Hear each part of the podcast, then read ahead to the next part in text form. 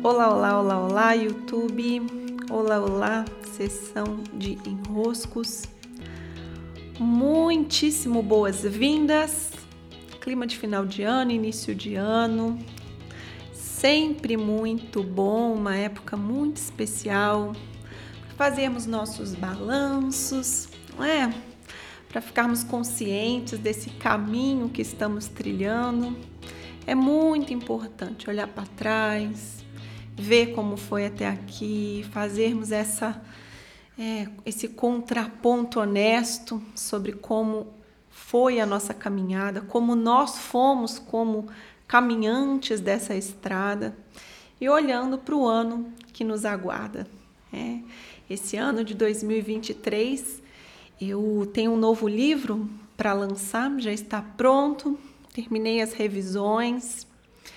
E estou assim, já em contagem regressiva para vir o livro das Perdas e Refazimento. E eu quero fazer essa fala aqui hoje, uma fala de ano novo, para nos trazer para essa força, esse lugar de força, tá?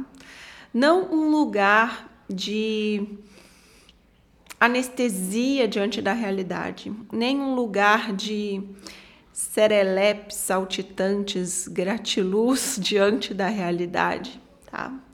Mas num lugar de muita força diante da realidade. E hoje, enquanto eu estava tomando algumas providências por aqui, vou fazer uma belíssima viagem de barco nos próximos dias, então eu estava com bastante coisa para resolver. No trânsito eu estava fazendo esse meu balanço, olhando para o ano como foi e me relembrando de um livro que provável que muitos de vocês conheçam, que é o livro do Antifrágil. Quem tem esse livro sabe, né? Ele é um livro desses, assim, longos, mas que traz um argumento muito rápido de ser compreendido, sabe? Um argumento simples de ser compreendido e que o autor leva ali muitas páginas ilustrando o argumento, que é o seguinte, né? Nós somos habituados a pedir para a vida maneirar com a gente, pegar leve, né? A gente diz para a vida, não vem com tanta força assim para o meu lado, porque eu sou frágil.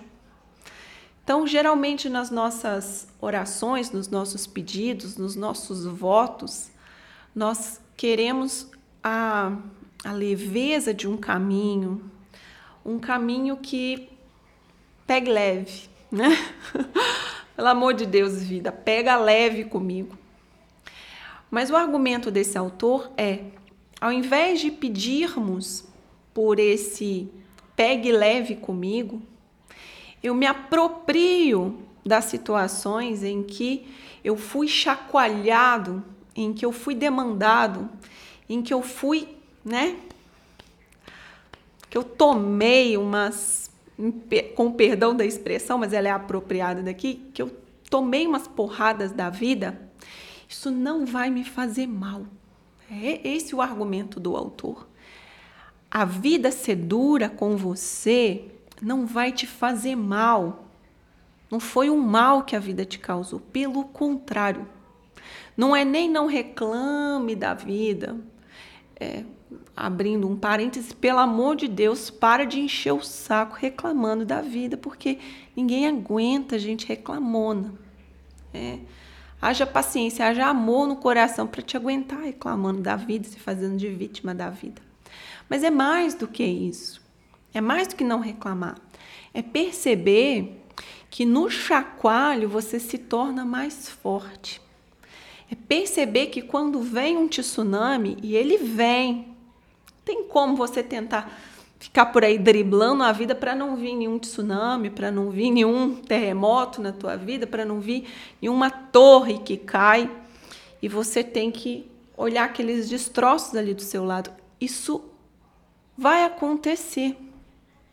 Por quê? Porque a vida vai colocar à prova as nossas ilusões. Vai colocar à prova aquilo em nós que está mesmo precisando se fortalecer. Então, pensando nesse livro, né, E eu acabei pensando, fazendo essa reflexão por causa de uma música que estava tocando, dizendo, eu sou imparável, eu sou imparável. É, nada vai me parar, nem hoje, nem amanhã, não vou parar. Por quê? Porque vão ter os desafios e eu vou me apropriar da força que aquele desafio está me pedindo. Então, ao invés da gente pedir assim, né, vida maneira, né, vida, se segura aí, vida, não vem pro meu lado. Vida, eu não mexo contigo, você não mexe comigo, né? Que não é uma postura muito que leva um a um giro, vamos dizer assim, já que estamos aqui, vamos com tudo para a vida, né? Vamos com tudo para a existência, assim que eu penso.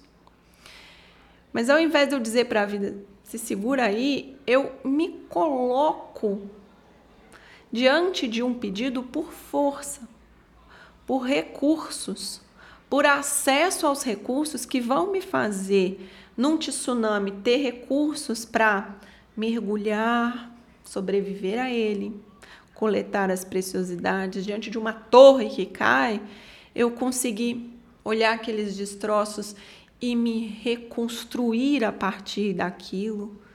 É, diante de uma dor muito forte, eu consegui encontrar um eixo interno para seguir avançando com, também com a dignidade e a paciência que esses momentos exigem, para que ali na frente, depois da curva, eu possa, mais do que atravessar as dificuldades, atentem-se a isso.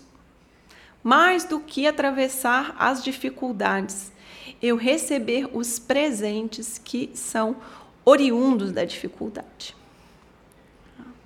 E o meu livro Perdas e Refazimento, ele vai fazer essa composição. Atrás, por trás das perdas, oculta nas perdas, ocultas nas perdas estão as dádivas que o caminho está nos trazendo. Então, que venha dois mil e vinte e três com tudo o que ele tem para nos entregar de melhor.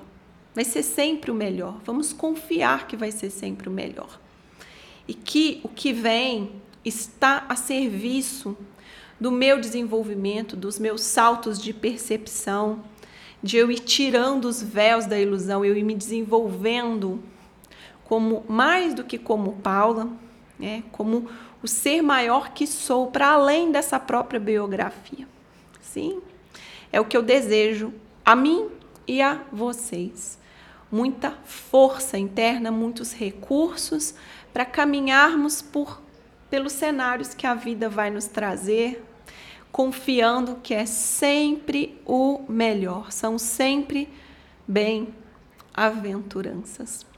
Como diz a Claudinha Sakai, que me atende, uma vez ou outra, quando eu preciso, ela, numa das últimas sessões, usou essa expressão e eu até a convidei para fazer o prefácio do meu livro. É tudo bem-aventurança. Recebam o meu grande abraço, beijos e até!